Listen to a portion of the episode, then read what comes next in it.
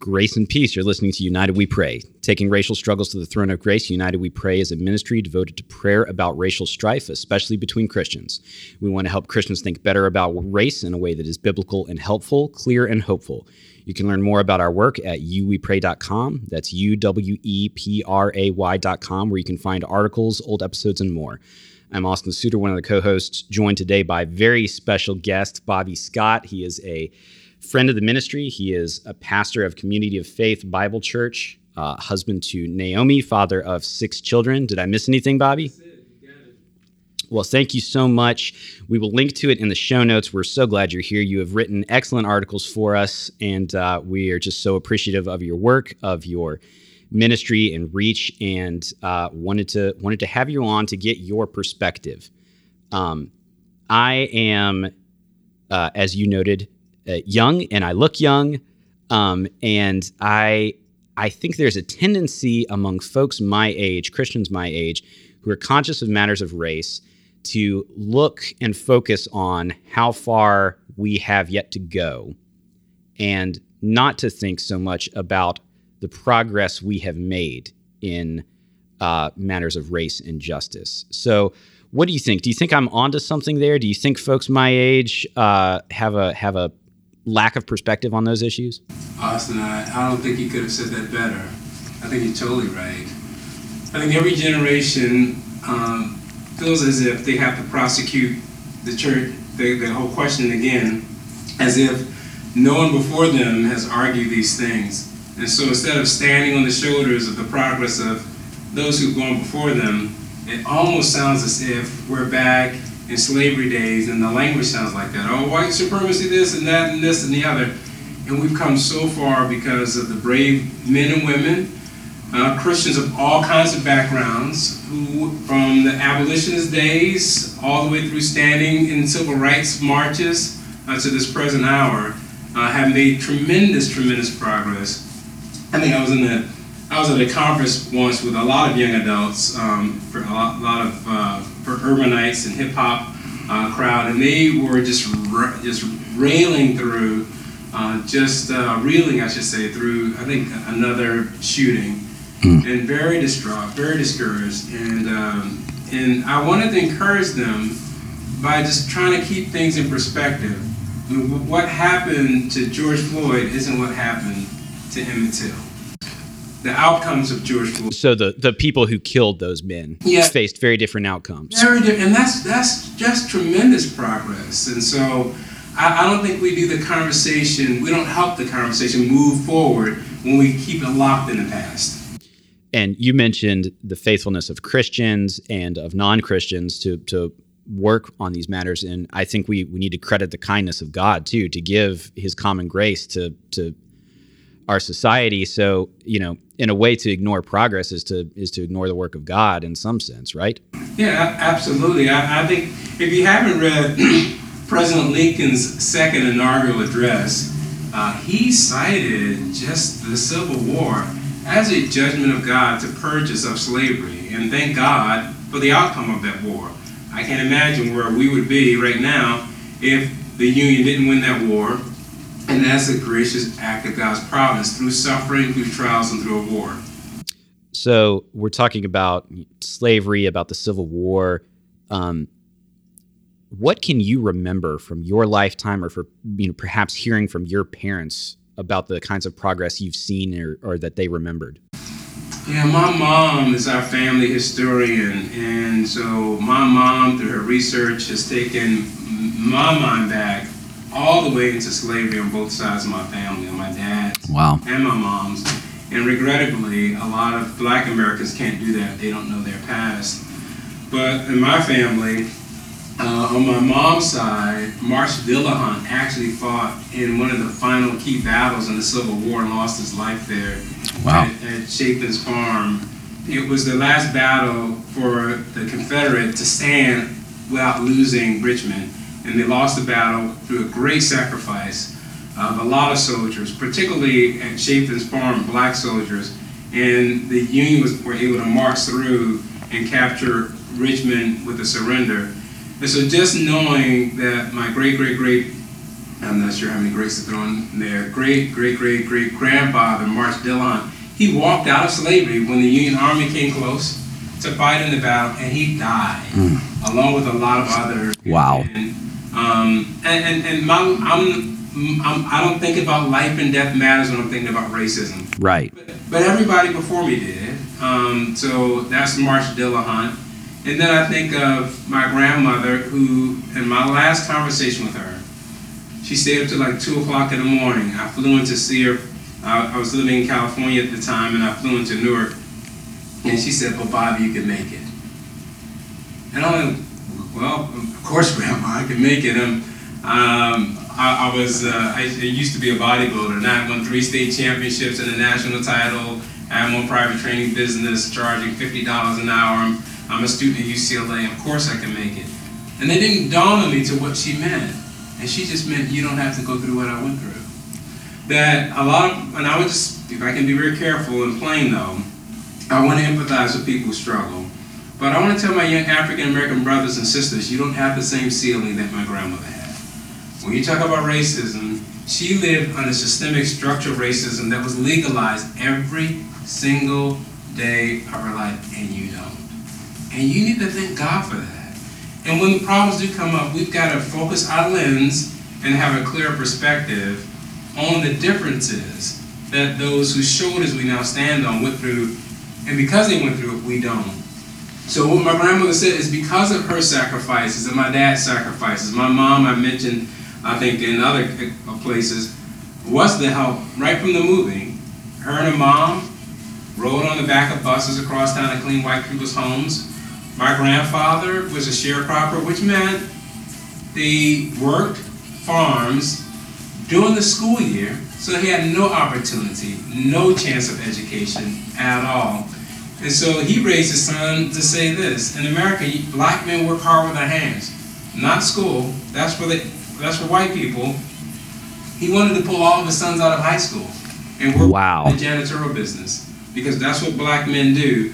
And so it is a cultural phenomenon that comes out of codifying and racializing America the way we did to segregate black people and limit black people's opportunities. It was perspective that my grandfather learned that, that if any American adopts now, I'm not going to be educated, I'm not going to maximize my talent and abilities through training myself for the school or trade school, you really limit your economic outcomes as well. But that's America that he learned. To try to get educated could mean, you know, lynchings, tongue cut off, or, or who knows what. That's the world he lived in. And I have none of that. I've been called the N word, I've been pulled over, I get followed in stores, everything you can think of is troublesome. But I can't, that doesn't compare. I, I, I can't compare that at all to what my parents, grandparents, and great great grandparents went through. And it doesn't mean there's not more to do, and it doesn't mean that we can't talk about those things, but let's just acknowledge how far we've come. Yeah, so my, my kids, I'll ask them questions. And so what happens in terms of when they talk about racism, and, and they, they experience things that are real, but when they experience racism, some of it can be opportunities can be not denied. I, I, think there are enough studies that show if we all sit, if people all send in their resume, and you get Jamal and Peter, you know, Jamal with the same credentials won't get called back as often.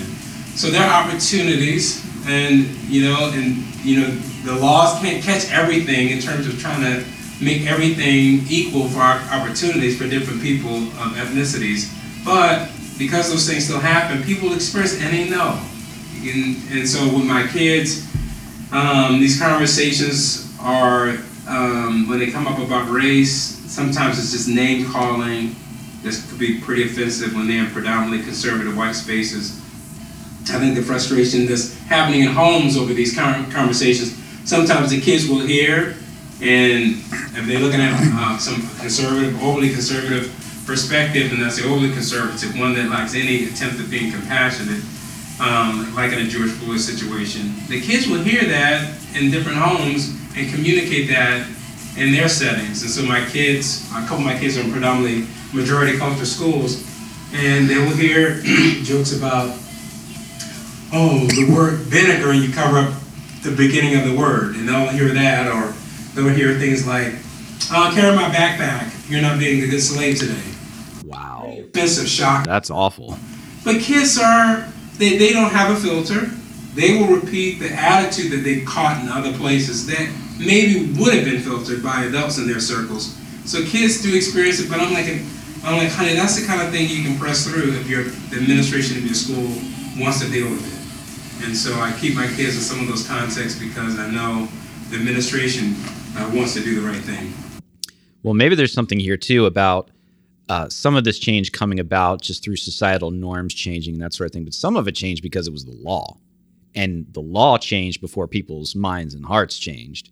And so the folks who were alive when the law changed who didn't want the law changed, well, they have kids now too. Yeah, and that, that's that's reflected in society. If you look at the long road that America has been on in terms of pursuing or just our racial reconciliation struggle, then you look at the very founding of our country when our documents were amazing for everybody who was European. So our, our documents saying that you can pursue life, liberty, and happiness, and so come to America, but not of color. And so those laws that got put in place in order to have a racialized hierarchy of white over black, think about the amount of laws you have to codify for that to happen. That you have to have laws that limit travel, education, you can't own property, um, laws that will even prohibit you in, in the sense of if you're raped, that you can't sue, you, you can't go to court. We even had laws that we changed that um, would have come from Europe that would penalize a deadbeat dad. The European laws were really harsh about deadbeat dads. You'd even go to jail. But we changed those laws in order so that we could have, justified in a sense, masters having slaves, the children were slaves, and have no no punishment for that at all. And they could keep their own children out as slaves because we changed the laws. Now parental lineage is going to go through the mother and not the father. And so all these laws that got put in place for slavery and Jim Crow, and when they started changing, that was a huge, huge moment in American culture and history. But as you alluded to, laws don't change hearts. So we say we're gonna de- we're gonna desegregate.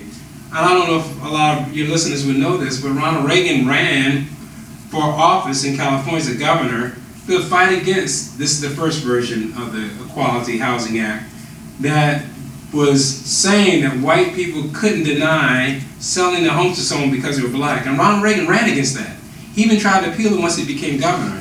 So the laws were changing, but hearts weren't changing. And because hearts didn't change, schools stayed pretty much racialized and segregated. Housing stayed pretty much racialized, and communities did, and outcomes were affected by that. Yeah, and even when a bad law goes away, how long does it take for the for the outcomes to turn around? I mean, that's it varies by law. It varies. Yeah. I'll give you a timeline. So I, I, my dad applies for a job in the telephone company in the early 1960s. Pretty hard getting the job. Um, you can, Robert, even apply because you're black. He sues. He can apply. Robert, um, you pass the test, but we know how black people are. You don't work hard. You're lazy. You drink so you have to work in a mailroom for a year.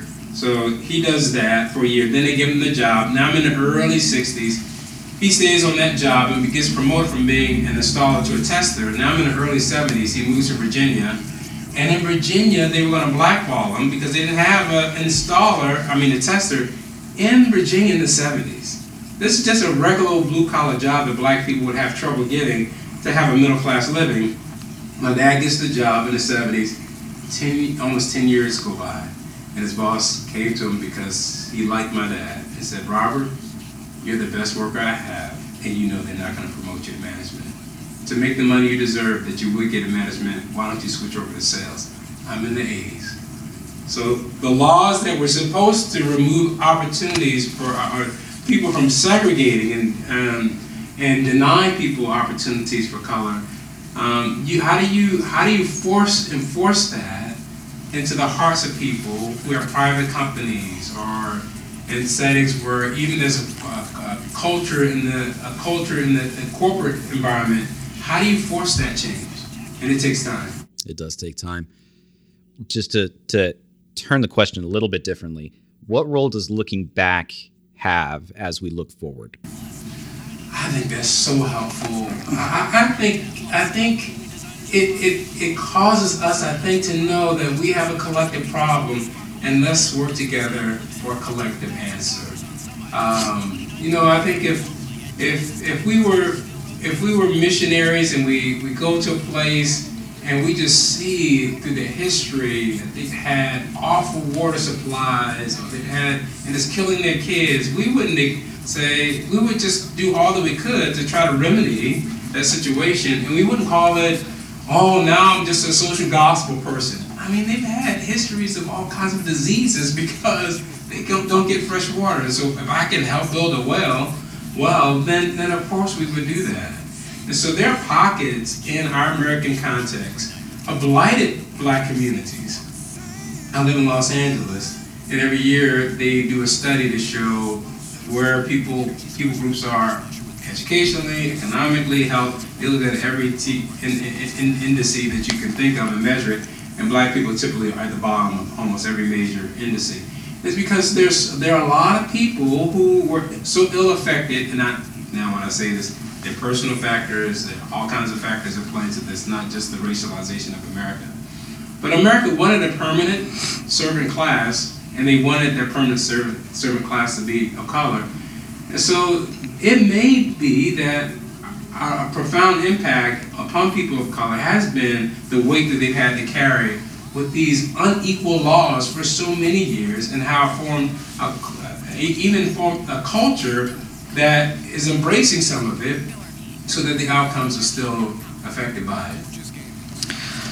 Last question on this. I know you've you've alluded to some of this already, but um, how are you hopeful? Are you hopeful what what are you hopeful for as we think about this moving forward?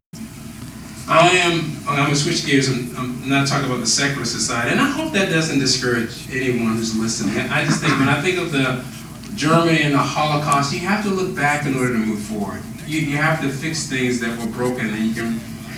Um, so I think in our context, when I think of what I'm hopeful for, I'm, I'm, my trust is in Jesus Christ. I, I cheated. I read the end of the book we will be unified and worship together as one uh, forevermore. And He is making that happen in our experience now. That the Jesus who died on the cross and tore down dividing walls, He's united us. We are family, we're brothers. And He's commanded us to pursue a one mindedness and to pursue unity with diligence. And, and so, I mean, us sitting and having this conversation wouldn't have happened 100 years ago, probably wouldn't have happened 50 years ago, but here we are. And I think the more that Christians take the challenge of Acts 1.8, we're commanded to get out of our, I'm to apply this because literally it's like get out of your little Jerusalem into your Judea, your Samaria, and the outermost parts of the world. Man, Christians are commanded to cross cultural barriers. We're commanded to cross relationship barriers to people we don't know, language and the like, and and to find the model then all these people who need the gospel, we need to take the initiative. And I think for the church, I think things happen slowly because in 350 years, segregated America, racialized it. It's going to take more than a minute for those dividing, dividing walls to be torn down. But I think because Christ is unifying the church, I think it's happening. Uh, in society, um, um, I, I just I, I can't speak to that. I, I don't know. I, I think I think there may be always some type of Genesis chapter 11 tribalism going on when God, you know, scattered the people in Genesis 11. They got scattered into languages of people, and I think tribalization will always be a reality among unbelievers. Well, our hope is in Jesus. So let's go to him if you're fine with that, and let's ask him for help. Thank him for what we've come through. I can start us and you can close this if that's okay. Father, thank you for this time. Thank you for my brother, for the ministry you've given him, uh, for the mind you've given him, for his ability to speak on these things. Lord, we just thank you for um, for how far we've come um, as a society and as your people. Um, thank you that we're not dealing with the same problems we were dealing with 150 years ago, or 100 years ago, or 50 years ago. Um, and so, Lord, as we continue to work, as we continue to uh, to press on, Lord, we pray that you would give us perspective, pray that you would give us hope, Um, pray that you would give us a confidence in you that um, that Jesus is coming back uh, and that uh, he will make all things right. We pray this in his name. Amen. I pray, Father, that you would grant us grace so that we don't become weary in doing good. And I pray that you would give us humility to speak the truth, to speak the truth in love, and that we would care for one another enough not to ignore problems. Um, I just pray you help us to pursue one another with the knowledge of what Christ has done so that we can walk in unity. So grant us that grace. In Christ's name I pray. Amen. Amen. Friends, thank you so much for listening. You can find more about our work at uwepray.com. That's U W E P R A Y.com. Grace and peace.